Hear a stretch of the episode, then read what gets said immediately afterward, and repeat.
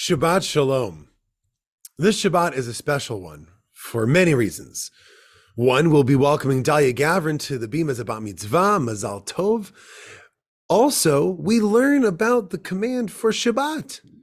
In the Ten Commandments that we're going to read tomorrow, God says, Zachoret Yom Shabbat Lekadsho that you shall remember Shabbat in order to make it holy. It's a very meta moment tomorrow. We're sitting in Shul on Shabbat reading about the command to observe it. And the commentaries spill gallons of ink on what the verse means and why is Shabbat important, why is it in the Ten Commandments and all this. And in the middle of his long comment on this verse, one of our main commentaries, Ibn Ezra, says, Oh, and by the way, on Shabbat, you're not allowed or supposed to ask for advice.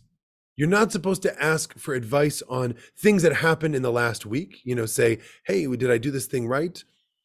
Nor are you allowed to ask for counsel for things coming in the week to come. And on the face of it, this is kind of a weird thing to just insert in the middle of a comment, and it seems hard to do. You're supposed to go to Shul and Shabbat and not turn to the person next to you and, you know, schmooze a little and tell them about your week and ask a question or something like that. But there's something sort of beautiful about it as well. Because basically, what Ibn Ezra is asking from us in this injunction against trying to get counsel and advice is he's saying Shabbat is meant to be a day of rest from labor. It's meant to be a day of rest from work. It's a day of physical rest.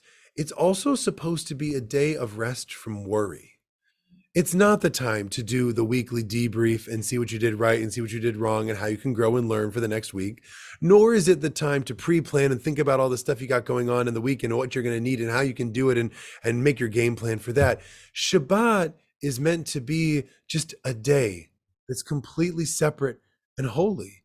It's like a little bit of olam haba, a little bit of heaven where you're not worried about what you did or what you're going to do. You're just there and in that sense, Ibn Ezra's ask makes a lot of sense.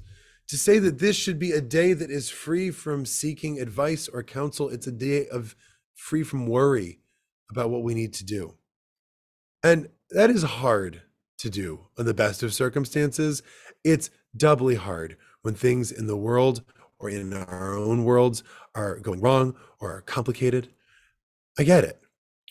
But it also means that it's very important to try to have this day that we can that's free from worry as best we can do. So come to Shul tomorrow, join us, have a relaxing time free from labor and free from worry to just be present in the moment. We'll see you in Shul. We can't wait to have you. Shabbat Shalom.